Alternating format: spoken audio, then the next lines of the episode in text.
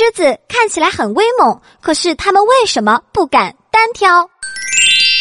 狮子生活在非洲广阔的草原上，食物呢是食草动物，斑马、角马、野牛，甚至河马、长颈鹿等等。对于这些动物来说，只有跑得快才可能逃脱狮子的追捕。面对于狮子来说，跑不过这些动物，就意味着饥饿和死亡。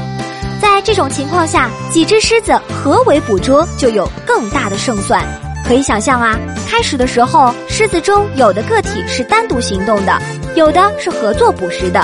慢慢的，单独行动的个体由于常常饿肚子，并且也没有个体与它交配，就逐渐被淘汰了。而合作捕食的个体，由于食物非常丰富，营养足够，繁殖能力就强。